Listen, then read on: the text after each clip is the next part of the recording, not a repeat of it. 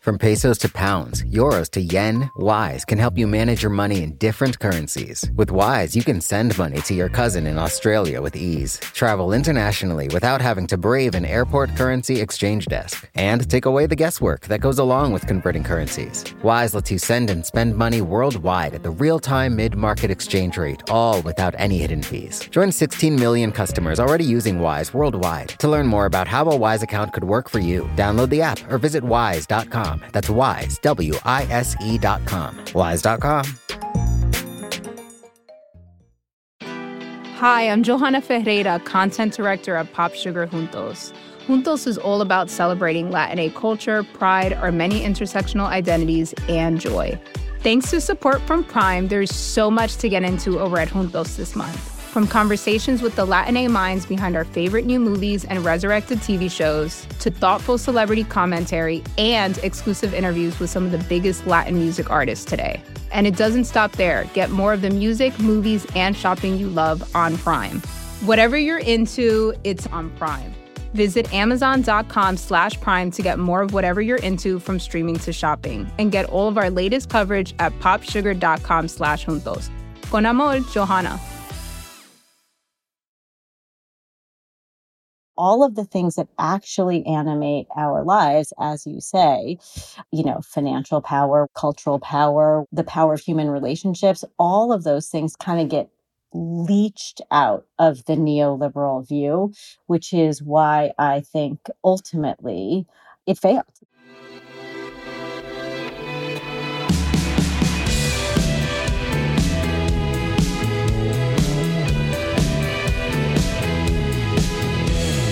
Hello and welcome to the Ezra Klein Show on the Vox Media Podcast Network. So, one of the things about the moment in which Joe Biden is taking office is that for all that Joe Biden is a known quantity, the ideological moment in which he is becoming president is not really a known quantity. This is a moment of change. It is a moment when boundaries on what people thought were possible a couple years ago have fallen one after the other after the other. Joe Biden's primary competition in the Democratic Party was an independent socialist, a Democratic socialist from Vermont. Um, he was running against Donald Trump. It's a wild moment in politics for a fairly conventional politician to come in on. But that also means that there is a real question about what kind of president Joe Biden will be. Other other people have observed, I've observed that Biden is a politician in the deep sense. He tries to figure out what the center of the country is, what the center of his own party is, and tack to it. And that center is changing, but we talk more about the way Biden follows the center than the way the center is changing. And so that's what I wanted today's episode to be about. Felicia Wong is a leader of the Roosevelt Institute, which is a progressive think tank that's been doing, in my view, some of the best work in recent years on the way the ideological firmament underneath not only progressivism, but politics in general is changing. And, and the big point they've been making is that there have been a set of governing assumptions that structured both conservative and progressive policymaking, something that broadly get termed neoliberalism. We sort of define what that means in this show. But that is devolving now on both the right and the left into something different. And trying to trace what that is is tricky because it's emergent and it hasn't quite come into its own yet. But Roosevelt has been doing a, fascinating job on this, and particularly on the progressive side, have been looking at the different tributaries running into what they call the new progressivism, have been trying to understand the different factions, looking at it. And then something we talk about here, which parts of this new ideology can be done by a president who is likely going to be presiding over divided government and which can't? Because obviously, what ends up giving us governance is a collision between ideology and political structure. And Joe Biden is not going to have the most enabling political structure that a president might want. So it's putting those two things together that is really going to produce his presidency and trying to understand what they are is work Roosevelt has been doing and work that we do in this show. As always, email is Ezra Klein at Vox.com. Here's Felicia Wong. Felicia Wong, welcome to the show. Thanks so much for having me, Ezra. So, your thesis is that we're in this transitionary moment between worldviews. And, so, I want to begin with the worldview we were in, which is broadly, I think, understood as neoliberalism. And you define the governing assumption of that as this idea that greater reliance on markets would bring both economic and political freedom. And that, that assumption ended up structuring not just conservative policymaking, but in important ways, progressive policymaking. Tell me a bit about that neoliberalism really is this shared belief that, as you say, had a lot of power in both parties and actually amongst know sort of everyday Americans from the mid 1970s onward, and it really said that if our companies are strong and if they focus on their own profits, they will create a world of jobs and prosperity and they would create a world where you know workers would see higher wages. It, it, even said that it would create a world in which racial segregation would compete itself away. That's sort of my favorite part of neoliberalism. Uh, and it also said that the role of governments therefore is to kind of structure markets very lightly if or not at all so that they kind of let business do their own thing.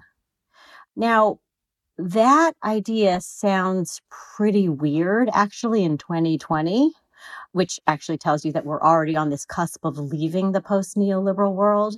The idea that government should do very little and business should sort of rule the day.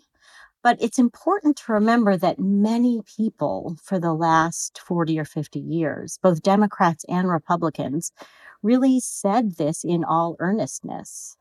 You know, I believe that Milton Friedman meant what he said in 1970 that the social responsibility of business to in, is to increase profits.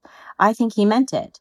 Now, whether that was really correct even at the time is an argument that we can have, that many people have. But I think what's really clear today, in the middle of a pandemic, in the middle of record economic inequality, it's really clear that this worldview is no longer credible, it just doesn't work.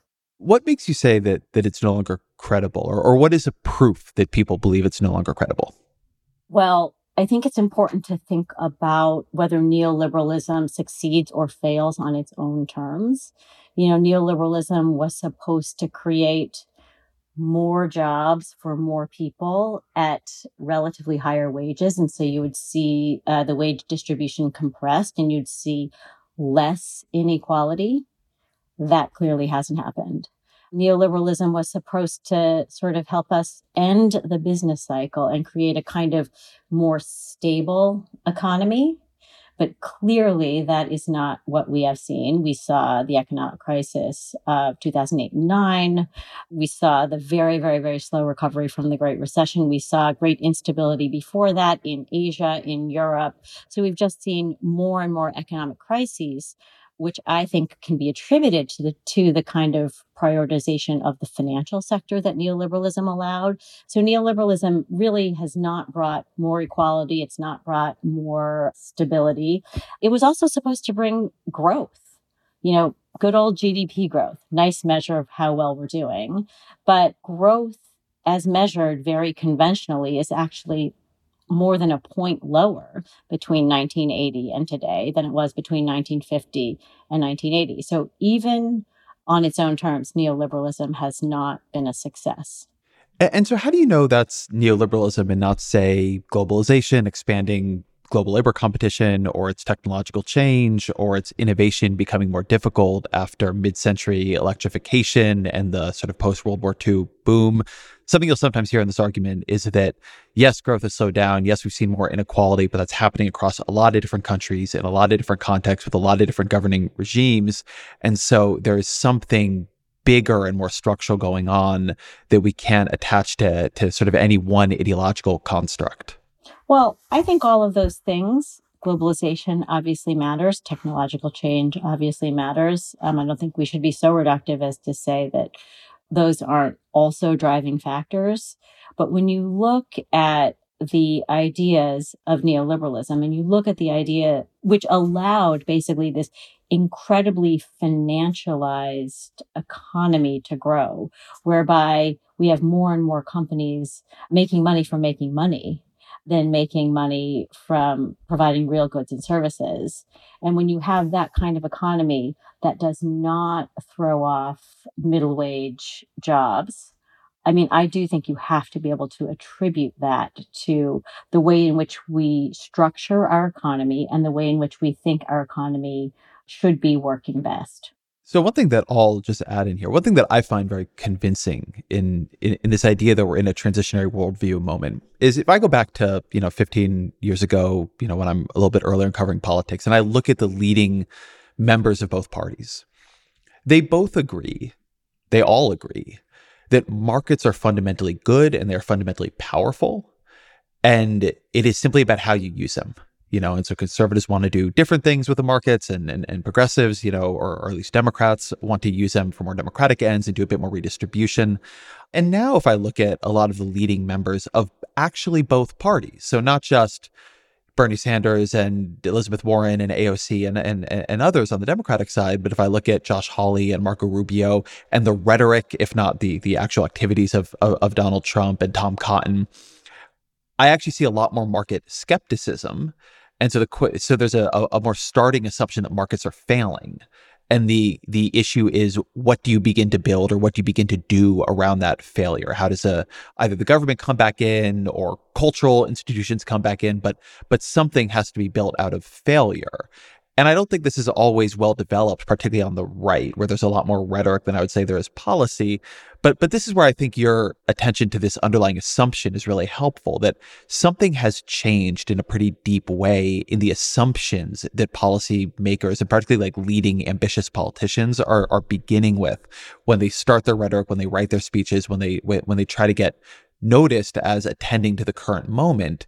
And it's really, it's not just on the left. It is actually on the right enough to say that even if the policies haven't changed that much on the right, something is cracking in the ideological firmament. Well, I think that's right. You know, I don't want to be too unfair to neoliberal economists. I think Friedman and Hayek and others uh, certainly recognized that you know, markets could fail, but they thought that failure would be sort of on the margins. They thought that failure would be sort of small. And, you know, some of them did recognize that it's, it's some, and, and certainly, you know, Democratic politicians who, who were still neoliberal, but who recognized the possibility that markets weren't going to do everything.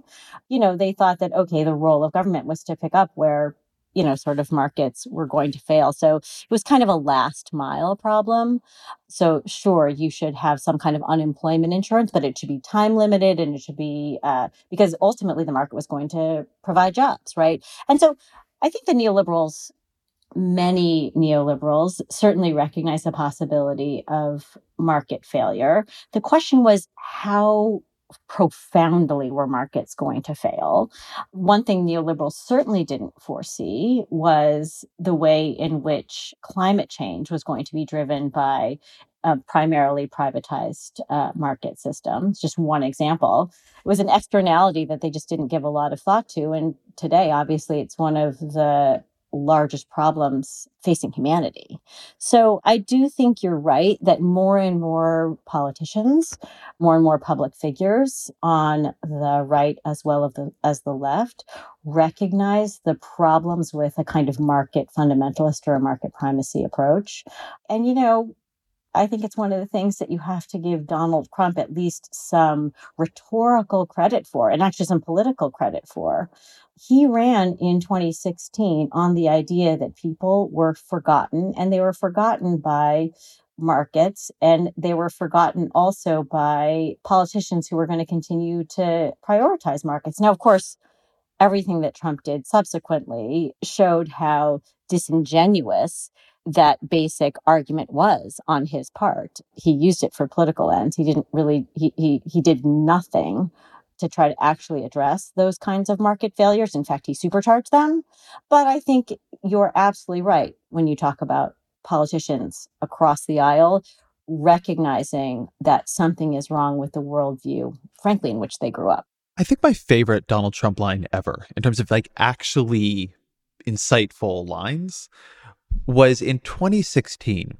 He said at some rally, he said, I am so greedy. I have been greedy my entire life. And now I want to be greedy on behalf of the American people. The thing that was so great about that line and about certain ways that he ran in 2016 was he basically began from the standpoint that both capitalism and politics are corrupt. And his argument was that he was a master of that kind of corruption that he understood how to wield power. He had the meanest lawyers. He like had bought all the politicians. That he understood how to wield that power and he would now wield it on on, on behalf of you, the forgotten, usually white public. And, and I think this gets to something important about the way this is changing, something that, that you talk about in that report, which is that we're not moving exactly from primacy of markets ideologically to a primacy of like anti-market ideology. Markets are are still a toolkit, frankly, in, in, in both parties policymaking, and, and I would say as well they should be. Markets remain very powerful, and if you listen to somebody like Elizabeth Warren, like she will like cite you chapter and verse on that. What seems to be happening to me is much more of a recognition, no matter what you're talking about, be it markets or government, power is the key thing, and markets politics, almost everything is downstream of different sorts of power. And so if you go into what's happening on the left, I think there's more of an attention uh, in, in some parts of the left to class power, to, to, to billionaire power, than in other parts um, to racial power, to white supremacy as a power. If you look at the right, there's now an attention to and, and, and an emphasis on cultural power and this idea of like hegemonic woke liberalism as like the key defining power. But there's much more of a belief that power is structuring all of these things. And so the question is, how do you alter or control that power? Than I think there, there was 20 or 30 years ago, or that economists are good at talking about and had like well described in their models, you know, 15 or 20 years ago. Fundamentally, one of neoliberalism's biggest blind spots certainly one's race, which I'm more than happy to talk about. But the other blind spot was the blind spot of power. I mean, neoliberals really wanted to substitute the idea of choice for the idea of politics, right? They didn't like the politics is messy, politics is hard. Building political coalitions, uh, persuading people, all of that is difficult humanly, and also it's really difficult to model, right? So they just wanted to substitute the idea of choice, public choice theory is what they called it, for the idea of politics. And, you know, that just doesn't work because it means that all of the things that actually animate our lives, as you say, you know, financial power, cultural power, the power of human relationships, all of those things kind of get leached out of the neoliberal view, which is why I think ultimately it failed. That's that's one of the reasons I think that it failed. Now the question, which I try to address in that report, is well, what comes next. And you're absolutely right. It's not markets versus anti markets. I think we fundamentally misunderstand the range of neoliberalism's critics and the range of new economic thinkers if we just say, well, they must be sort of anti capitalist or anti market. You know, what I try to do, what we at Roosevelt try to do, is to uh, say that there are at least three different categories of thinkers who are trying to put forward a kind of new a set of new economic ideas. And by the way, there's a lot of overlap in them as with all good categories, all good heuristics, but I think it's helpful to try to disaggregate them. The first is the new structuralists, right? These are the kinds of thinkers and politicians who focus on government's role in setting guardrails and rules for the market. You mentioned Elizabeth Warren. It's helpful to think of sort of avatars for some of these new ways of thinking. Elizabeth Warren is the avatar of the new structuralist. She always talks about government as you know, good because it's cops on the beat who are going to make sure that markets work well and that companies stay in line. So that's category one. Category two are we call them the public providers. These are people who focus on increased state action, providing more public goods, especially for essential things, essential rights, human rights is what uh, the public providers would call them, things like housing and healthcare where the market simply fails, it simply fails to provide universally and it simply pro- fails to provide in a way that's egalitarian. And so the obvious avatar for these public providers is Bernie Sanders, right? And the third category that I think is in some ways the most interesting and the most exciting is this category of economic transformer right? These are thinkers who focus on deploying the power of government to catalyze large scale economic change. Government can actually help invest to create good jobs, to create new industries. The obvious way to think about this is that government can invest in new markets to help decarbonize the economy. I know you've had Mariana Mazzucato on your show before, and she's definitely uh, one of the leading thinkers in this kind of economic transformers vision. And what's really interesting about this, Ezra, is that I think the avatar of the economic transformer, and this is super surprising, is Joe Biden. he moved from the primary to the general on his uh, climate change plan. He Build Back Better has two trillion dollars worth of money that would go to funding a decarbonized economy. Build Back Better promises that 40% of that money would go to frontline communities, Black, brown communities that are dependent on fossil fuels. So those might well be white rural communities. But this is a promise that Joe Biden campaigned on. This is the thing that is most energetic in his economic vision. So maybe it's too much to say that he's like the avatar of the economic transformers, but I do think that Joe Biden, of all our current popular political figures, does represent this idea that the government can invest in industries invest in new sectors of the economy to lead our economy in a healthy, egalitarian, anti-racist uh, that that one's mine uh, and, and and green direction. And so I, I really want to come. I'm going to come right back to this idea of Joe Biden's economic transformer because I was wondering who you're going to use there, and and my the people in my head were either Jay Inslee or, or potentially AOC. Um, but I do want to uh, name the the fourth category you have in the report, um, which is also the category that I tend to put myself in, which is economic democratists, um, folks focused on on building democratic institutions to ensure that government is up to the tasks identified above. And and I might put Stacey Abrams probably as, as the avatar of that. One thing that struck me, I found this typology incredibly helpful and correct. And as I was thinking about it, particularly right now, not knowing who's going to win the, the Georgia Senate runoffs. But that particularly in a world where Democrats don't take both of those seats, so you still have a Mitch McConnell run Senate, one of the questions I had looking at this is put aside which category you your, you put yourself in or care the most about. There's a question of which categories can be done or or can have the most progress made in them without major legislation.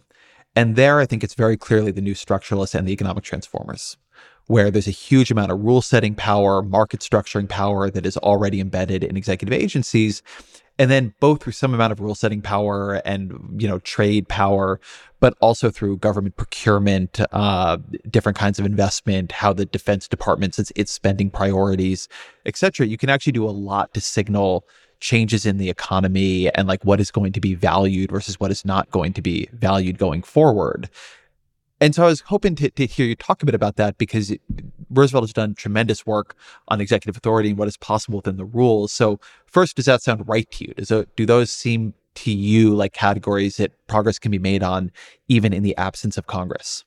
Yeah, I agree that the sort of the new structuralists are the people who are most likely to make progress in a world of kind of legislative gridlock. You're absolutely right.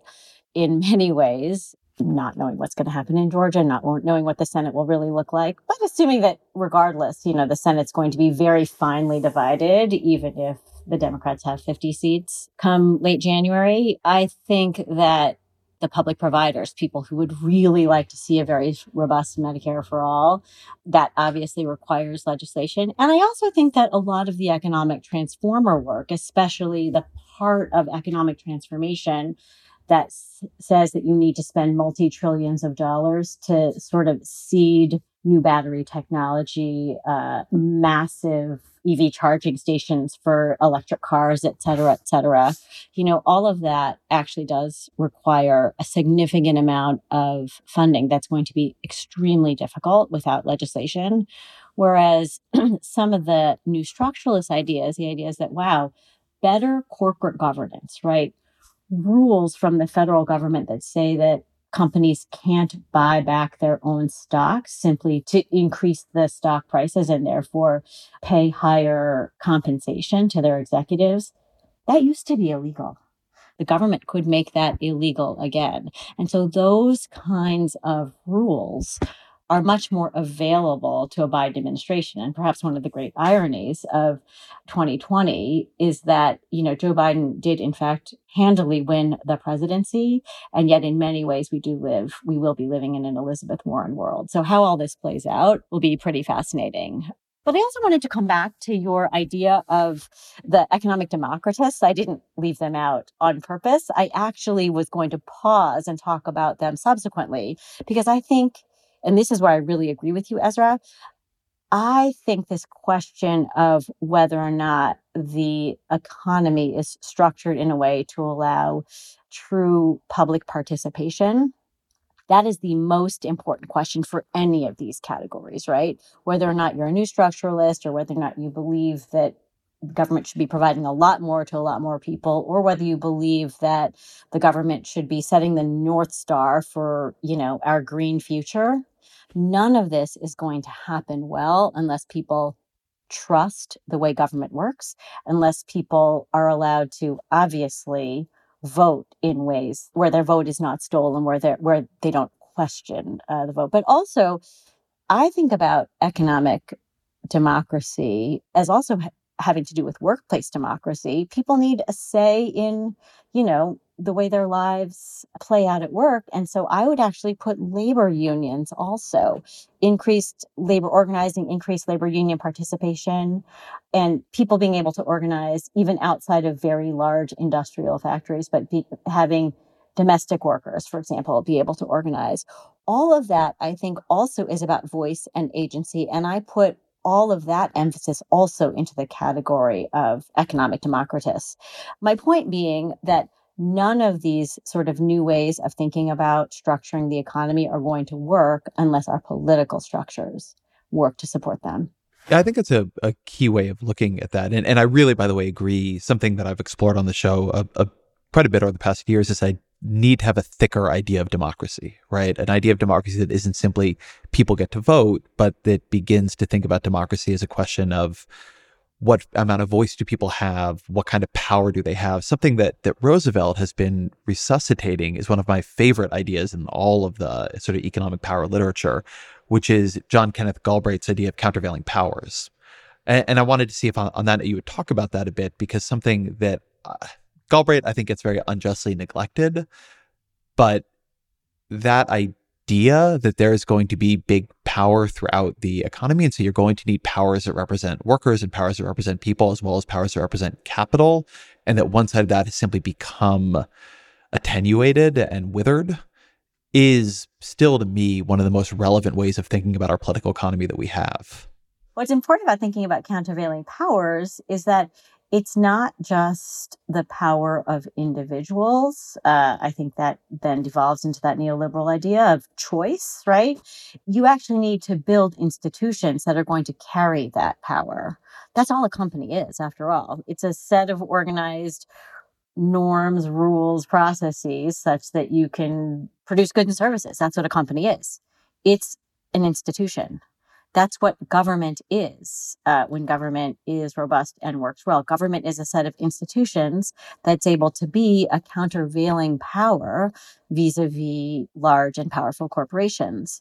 And then I, I do think it's important since we spend so much time on the job, since work is so much a part of our lives, uh, both economic, social, psychological, people do need to be able to have uh, ways institutionally to collectively act at the workplace. And that is what labor unions really are. You know, the big question there is whether or not, again, as we, as our economy is increasingly uh, service driven, not manufacturing driven, you know, are we going to be able to upgrade our labor laws to take into account the ways in which people often women, often immigrants, often Black people, ways in which people work in service jobs or they work in homes, right? That's why we need to see an upgraded labor law that's going to be able to help those folks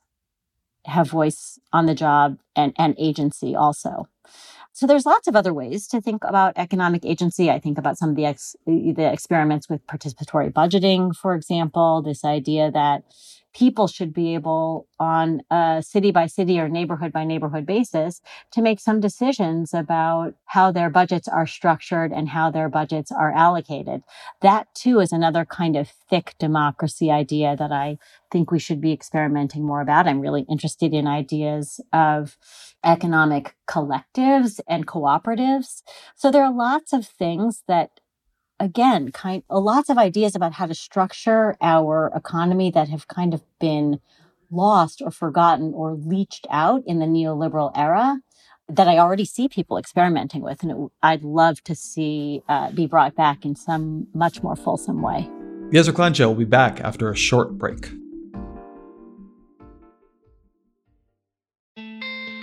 Support for the gray area comes from Shopify. Imagine an action movie where the hero has to sell 1,000 Barbra Streisand t shirts in 72 hours to save a major American city. Save the city from what exactly? That's for audiences to decide. But how would they do it? They'd use Shopify. Shopify is the global commerce platform flexible enough to help your business sell at every stage of growth. Whether you're the main character in a tentpole action movie or the real life CEO of a multinational company. No matter what you're making, Shopify can help you sell it. From their all in one e commerce platform to their in person point of sale system, Shopify offers the flexibility to support your operation. They also offer something called Shopify Magic, an AI powered helper created to help you stress less and sell more. Try it for yourself. You can sign up for a $1 per month trial period at shopify.com slash Vox. You can go to shopify.com slash Vox now to grow your business, no matter what stage you're in. Shopify.com slash Vox. Wise is the app that makes using different currencies easy.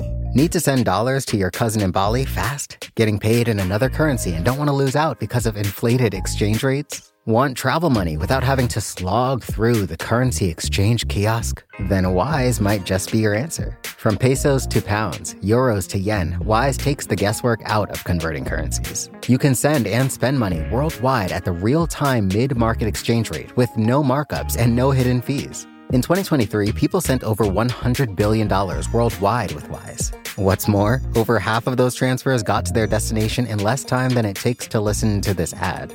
Whether you're traveling, sending money abroad, or doing business, let Wise help you manage your money in different currencies with ease.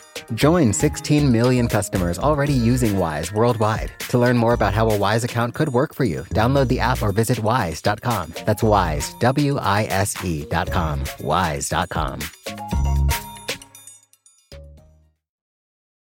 If you go back a couple months ago, looking at the polls on the Senate and and and looking at where a lot of the forecasts put the election ending up, I thought there was a real opportunity to do political democratic reform, right? Not the whole necessary thick democracy we're talking about here with economic democratization, but there's a real possibility of getting rid of the filibuster, a real possibility of passing something that would begin to deal with gerrymandering and you know some of the some of the money flooding through politics. There's a real a, a real moment where we would not become by any means uh, a majoritarian democracy, but we'd become something closer to a system where parties could win power and then and then govern uh, reasonably effectively. And I think of this part of it as like threshold there are all these really important ideological debates to have, right? You know, there are people listening to this who are much more within the, the, the neoliberal vein. There are times when I'm there, but the left neoliberals and the, the democratic socialists have really productive debates to have with each other that don't matter because nobody can get power to actually govern in, in an ambitious way except for the relatively limited spaces in which you can do rulemaking authority. And similarly, the right populists can't govern. I mean, almost there is a way in which the American political system has taken what should be a very riotous and healthy ideological debate about the right direction forward and made it a kind of cosplay, a kind of LARPing of politics. Because almost no matter who wins, they're not going to be able to accomplish anything close to their agenda.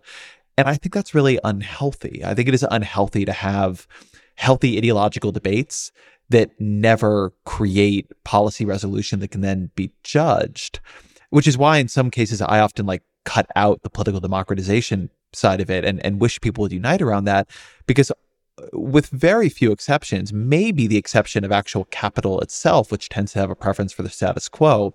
But but otherwise, almost anybody who has an ambitious ideological agenda right now is stymied. And like in order for these debates between, you know, I don't know, third way and Jacobin to to really be as meaningful as people want them to be, uh, like there has to be like some change in the American political system where parties, including right wing parties, can can can win power and govern. And you know, as you said, even if Democrats win those Georgia Senate runoffs, and so they have, you know, what I would call a 48 seat Democratic majority plus like Joe Manchin and Kyrsten Sinema, we're really going to be operating in a, a in a very constrained world at a time when our problems are much bigger than those constraints. And that's one of the hardest things for me in covering this stuff this knowledge that we can cover the ideas that there are solutions that are, I don't know if they will work, but they are of scale to our problems.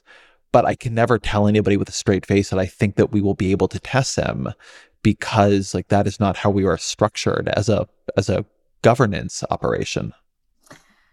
Yeah, you know, um uh, it's kind of hard to come back from that one. I will. I will. Sorry about that. that. Uh, no, no, no, no. It's real. Uh, look, there were some obviously really great successes that came out of the 2020 election. I don't think anybody ought to take lightly the idea that you know the American people, through democratic means and against all odds, ousted a, a leader whose tendencies skewed towards the authoritarian.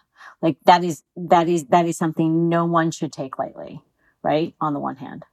On the other hand, know I've got a couple great heartbreaks that came out of 2020, but perhaps the the greatest and maybe one of the longest lasting is that the democratic reform agenda that you refer to, you know, being able to deal with the filibuster, maybe the electoral college, maybe the chokehold of the way the Supreme Court is currently structured, maybe the revolving door problem around the fact that, you know, some extraordinarily significant percentage of our public servants then just go on to lobby and so continue to create a vice like grip of private power on our government so that you can't legitimately talk about and really believe in this idea of a government for public good. I mean, that is like a, a self abnegating system, right? And so that was a big agenda for many of us that we had hoped to be able to uh, prioritize going into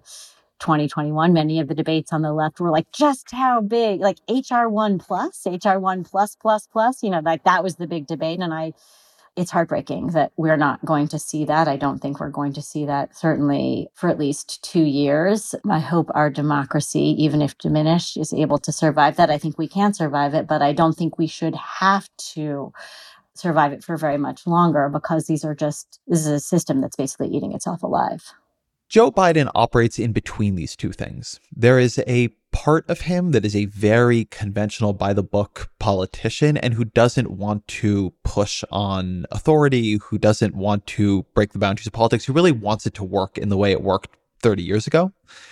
And then there's a part of him that has embraced a much broader ideological vision. Um, and has always been just much more mistrustful of the economists. I mean, one of the ways Joe Biden is not like, he's not like a coolly technocratic wonk and like I've always heard from the economists who've worked with him that he's just is more skeptical of their models and their ideas, and just like he p- believes in an economy just more built on values, and kind of doesn't want to hear some of the reasons that you can't do that.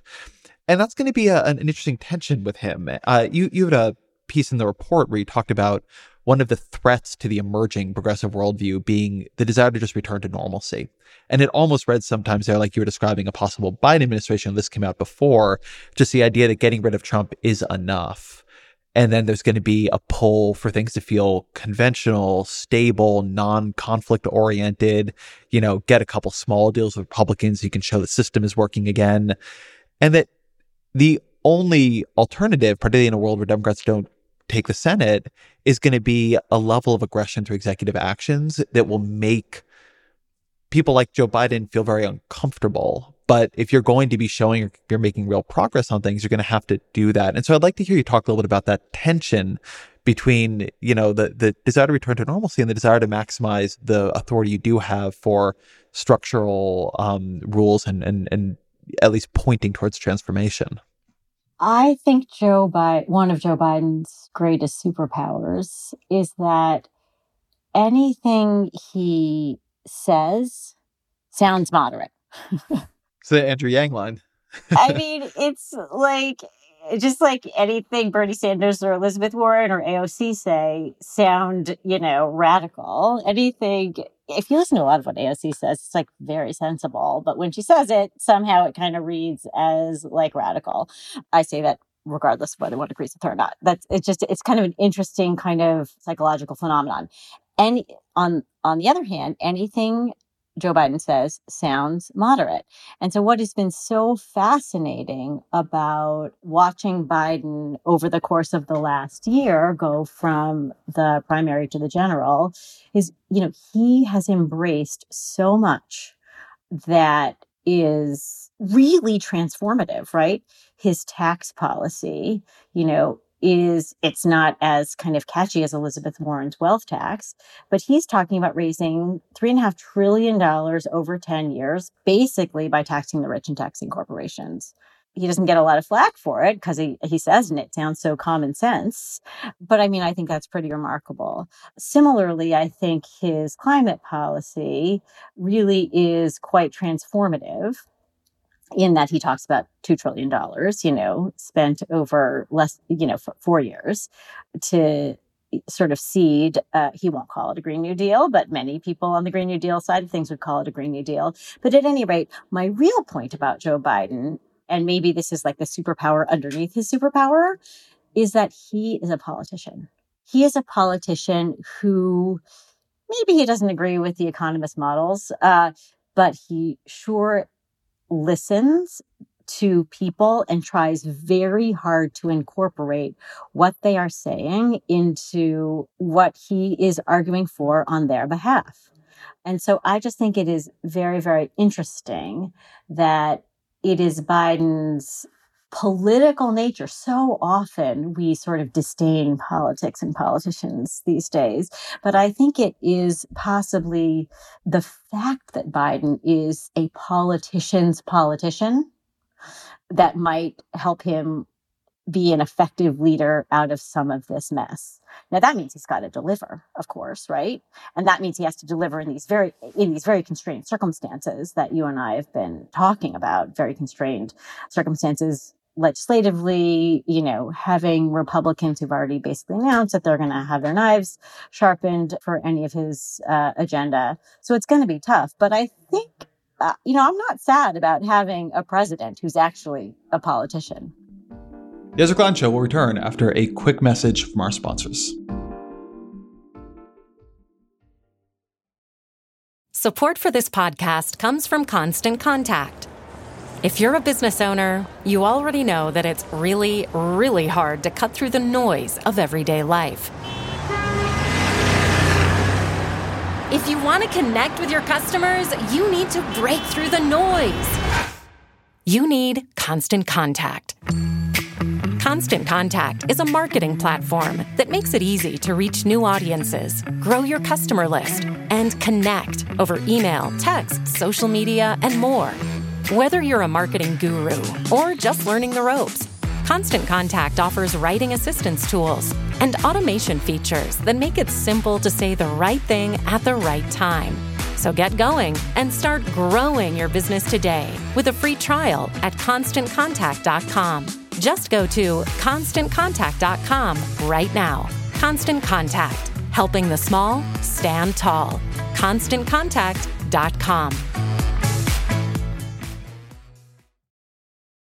Let's go to where he actually could deliver. So, a weird thing about American government is there are certain idiosyncratic areas where the president ends up having a lot of power because how an old bill is written, immigration is one of these areas. But quietly, student debt is one of these areas. So a, a, debate has emerged about whether or not Biden should use executive authority to cancel huge amounts of student debt. Why does he have that authority? Why why can he like wipe out so much student debt even as he can't you know, pass Medicare for all by fiat? Part of this is because over 90% of all student debt is actually held by or mitigated by the federal government. So the president and by extension the secretary of education actually has authority to cancel student debt which is why you have seen over the last month as it's become clear that legislative the legislative playing field is going to be highly circumscribed that student debt cancellation has sort of risen in the public consciousness. Now roosevelt has been arguing for student debt cancellation for a very long time for a couple of reasons. One is that if you structure student debt relief properly we would argue that you should see at least $50,000 per household uh, in student debt relief.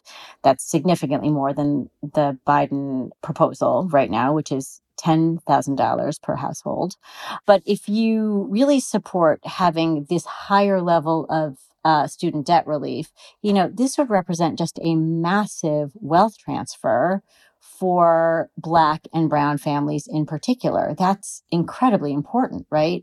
Median wealth for Black households overall, not just for borrowers, but for Black households overall, would increase by something like 40% if you did this level level of debt forgiveness. So in one sense, student debt cancellation at this level is one way to very rel- I should say relatively quickly kind of shrink some of these racial wealth gaps that are just crippling our society and crippling our economy. Can I hold you on that for one second? Because something interesting there. So, uh, people, if they've heard anything about this debate, have probably heard that there are, there's a debate about whether or not canceling student debt would be regressive. Right because student debt is held in higher quantities by people higher up the income scale to some degree. Um, but then something that often isn't mentioned, but it's in your papers, Matt Bruenig has has made some very good points on this too, is that from the wealth perspective, that totally flips. If I'm remembering the numbers here correctly, something like the bottom 60% of the income distribution holds only like 40 some percent of student debt. But the bottom 20% of the wealth distribution holds more than 50% of all student debt. And so this income versus wealth look really, really changes the picture.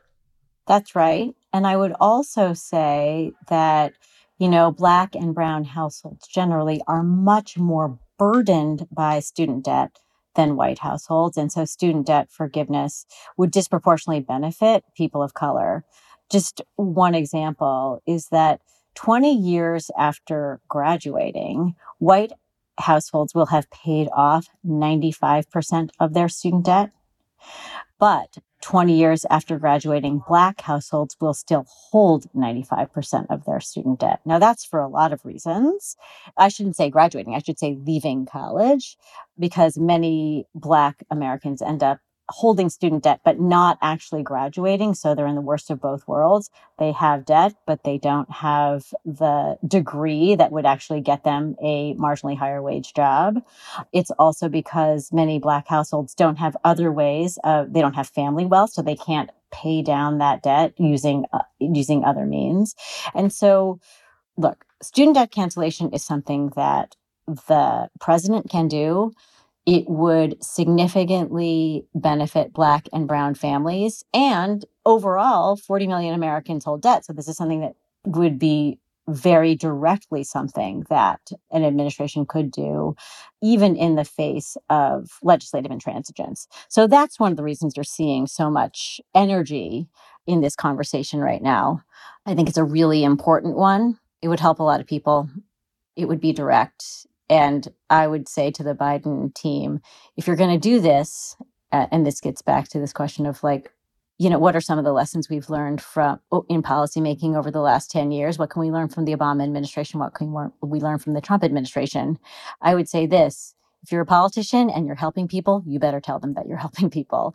So, if student debt cancellation does in fact happen at any kind of scale, um, I think that the federal government and in this case, it would be the Biden Harris administration ought to take real credit for that. I want to go through a, couple of the debates people have on this because I think they're interesting. They're actually interesting in this worldview transition discussion we were having earlier.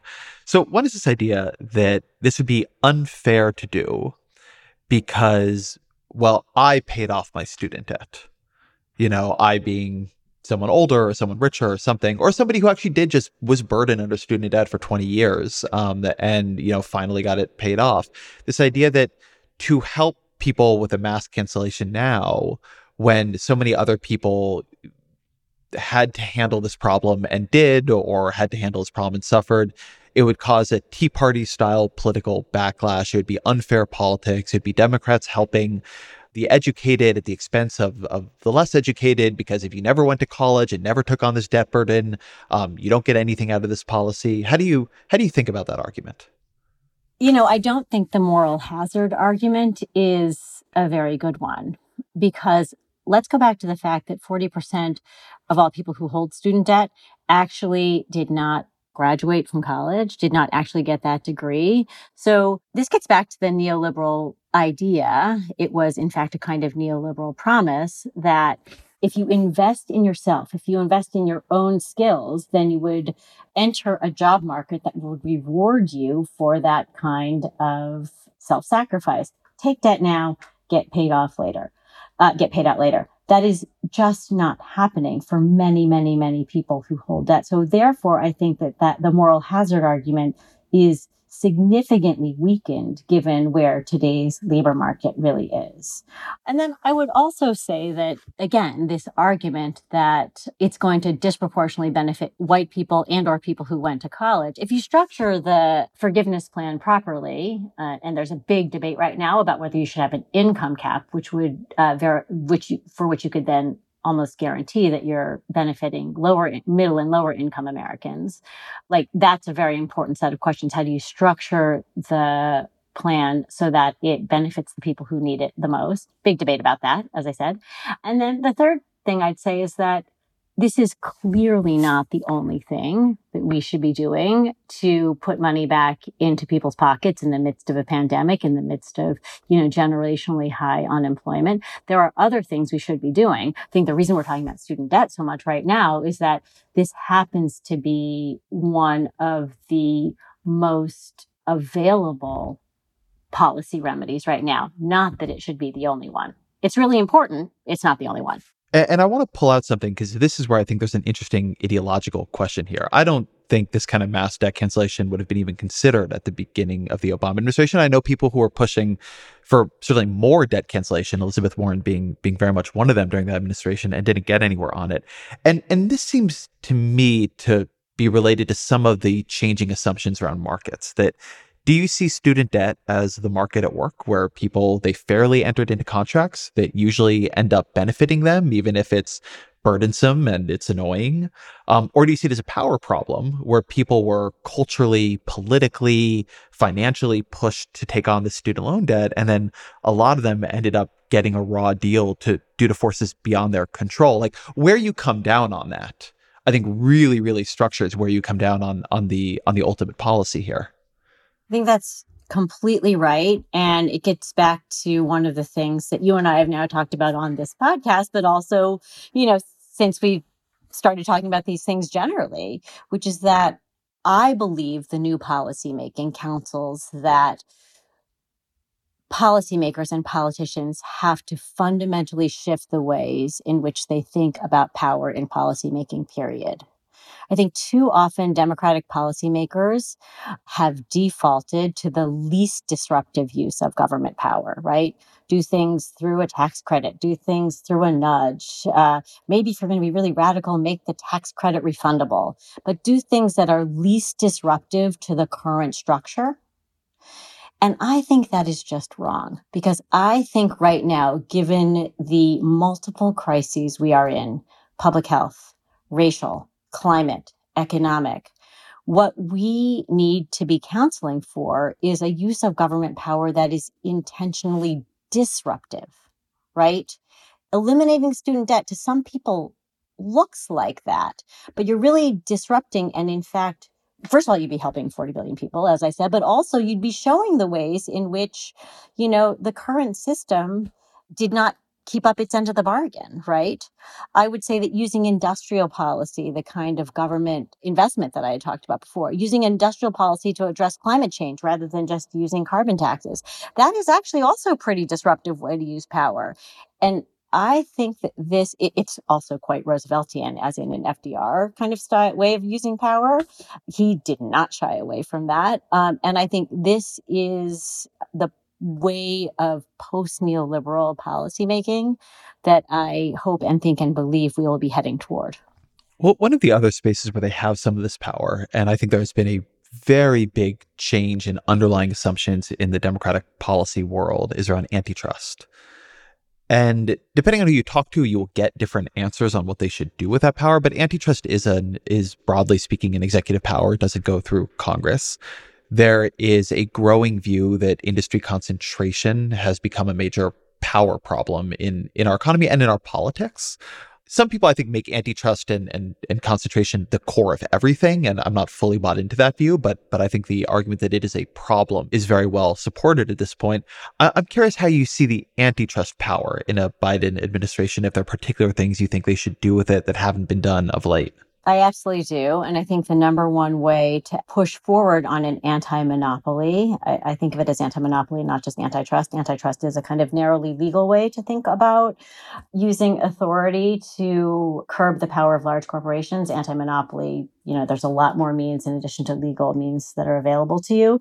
But at any rate, I think that um, there is a lot that is available to a Biden administration to curb private power think mostly it's going to have to happen through uh, actually appointments of people uh, to the Federal Trade Commission, to the Department of Justice, particularly in the uh, Antitrust Division, the AAG for antitrust, and I think that one of the things that the Biden administration really needs to think about is what is the aggressive uh, sort of strategy that the Department of Justice and the FTC should use to actually prosecute cases. You can think about all of the public outcry against big tech right now, Facebook, Google, et cetera, Facebook, Google, Amazon, as kind of the tip of the spear on all of this. But there is a way to actually Uh, assertively contemplate a rulemaking strategy and a legal strategy that doesn't just sit back and wait for cases to come to you,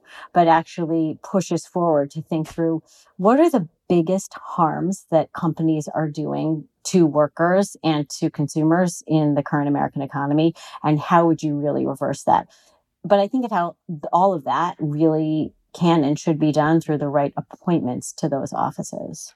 Is there any executive power that you think is going to be profound or pivotal in this administration that people don't think about? Uh, a, a space of authority that does not get attention, but that you're going to be watching closely, or that you wish the Biden team would become more ambitious about their approach to? Well, I don't know if it's about executive authority, you know, sort of classically defined, but I think it is incredibly in, because it's not like a single EO or something like that, a single executive order. But I think, especially at this moment when we're seeing the Biden transition team appoint people to various offices, obviously things as powerful in public as like, you know, the Treasury Secretary or folks who are like White House staff. I think paying attention to personnel is incredibly important. And I think it is absolutely critical that the people who are appointed to these jobs hold a kind of new economics understanding of power and of um, what is available in kind of new economic rulemaking and new economic thinking. And I think it's really important that mo- that those people be diverse by race and gender. And I say that not just because I think it's important sort of for moral reasons or because I think it's important for reasons of kind of abstract fairness, but if a person who is a staff member at the National Economic Council has family members who have lost their jobs, lost their livelihoods, whose businesses have gone under, who themselves have contracted COVID. And all of that is just statistically much more likely if you are Black or if you are Latinx. If that's the kind of person who's also in the White House, helping to make and guide policy, you will see different policies going through the pipeline and, and, ultimately becoming the law of the land. And so I think it's really important for substantive reasons and not just kind of abstract ethical reasons that we see a much more diverse and much more next generation, new generation set of policymakers. I think that is a good place to come to a close. So, always final question here. What are three books you'd recommend to the audience that have influenced you? I actually picked three books that all kind of take us back to the early neoliberal era. And all of them are set in California because uh, I'm a Californian and I like to think about the ways in which my home state is currently the bluest of the blue, but also was the home of some of the earliest uh, neoliberal thinking and neoliberal politics. So my three books are first Suburban Warriors by Lisa McGirr. This is just a beautifully reported, meticulously written history that shows the ways in which neoliberal economic ideas were kind of braided into the lives of women and men, but a lot of focus on women here in like Orange County cul-de-sacs in the 1960s and 1970s. You know, you see women holding bridge parties and organizing for Barry Goldwater and ultimately becoming part of the new evangelical churches like the Crystal Cathedral. And you see the ways in which economics and kind of everyday social interactions really come together. It's a great book. The second book I'm recommending is a book by Fred Turner called uh, From Counterculture to Cyberculture Stewart Brand, The Whole Earth Network, and the Rise of Digital Utopianism. And it's about, you know, early computer culture in Silicon Valley, 1970s, 1960s, 70s, 80s. And it reminds us, I love this because we've gotten so far away from this in Silicon Valley today, but it reminds us that computer culture was once seen as profoundly and radically democratic. And Turner has this idea, this kind of ecological metaphor for networked democracy that is utopian and is really quite beautiful. I don't think it turned out the way that uh, Stewart Brand might have wanted it to, but it's a great book. And then my last book is by my friend and colleague Manuel Pastor. It was came out just a couple of years ago, and it's called State of Resistance: What California's Dizzying Descent and Remarkable Resurgence Mean for California's Future. And Pastor really tells the story about how California's exceedingly right wing politics in the 1970s and 1980s, up through the 1990s, right, with Pete Wilson, Governor Pete Wilson, who really uh, villainized immigrants. He Pastor tells the story of how this politics turns around when Black and Brown leaders in California decide to take charge and not just organize and not just create outside movements, but actually run for office and take power. So they really created a new social compact in California, which is not perfect, believe me, but it's a lot different than California of the 1980s. So, three books, all great. Felicia Wong, thank you very much. Thank you so much, Ezra. Always great to talk with you. Thank you to Felicia Wong for being here, to Roge Karma for researching, Jeffrey Geld for producing, the Ezra Klein Vox Media podcast production.